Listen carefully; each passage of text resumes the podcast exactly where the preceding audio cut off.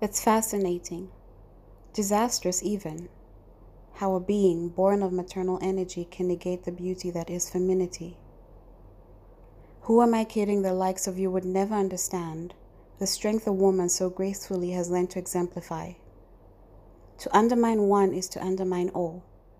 So, in your false understanding, you negate her experiences, deem her unworthy lest she fits into a mold constructed by the shallow depths of ignorance that is your mind. So, correct me if I'm wrong, but isn't your mother, in all her grace, flaws and all, equally of maternal energy? I surely wonder what the essence of her being thinks of you right now. But don't mind me.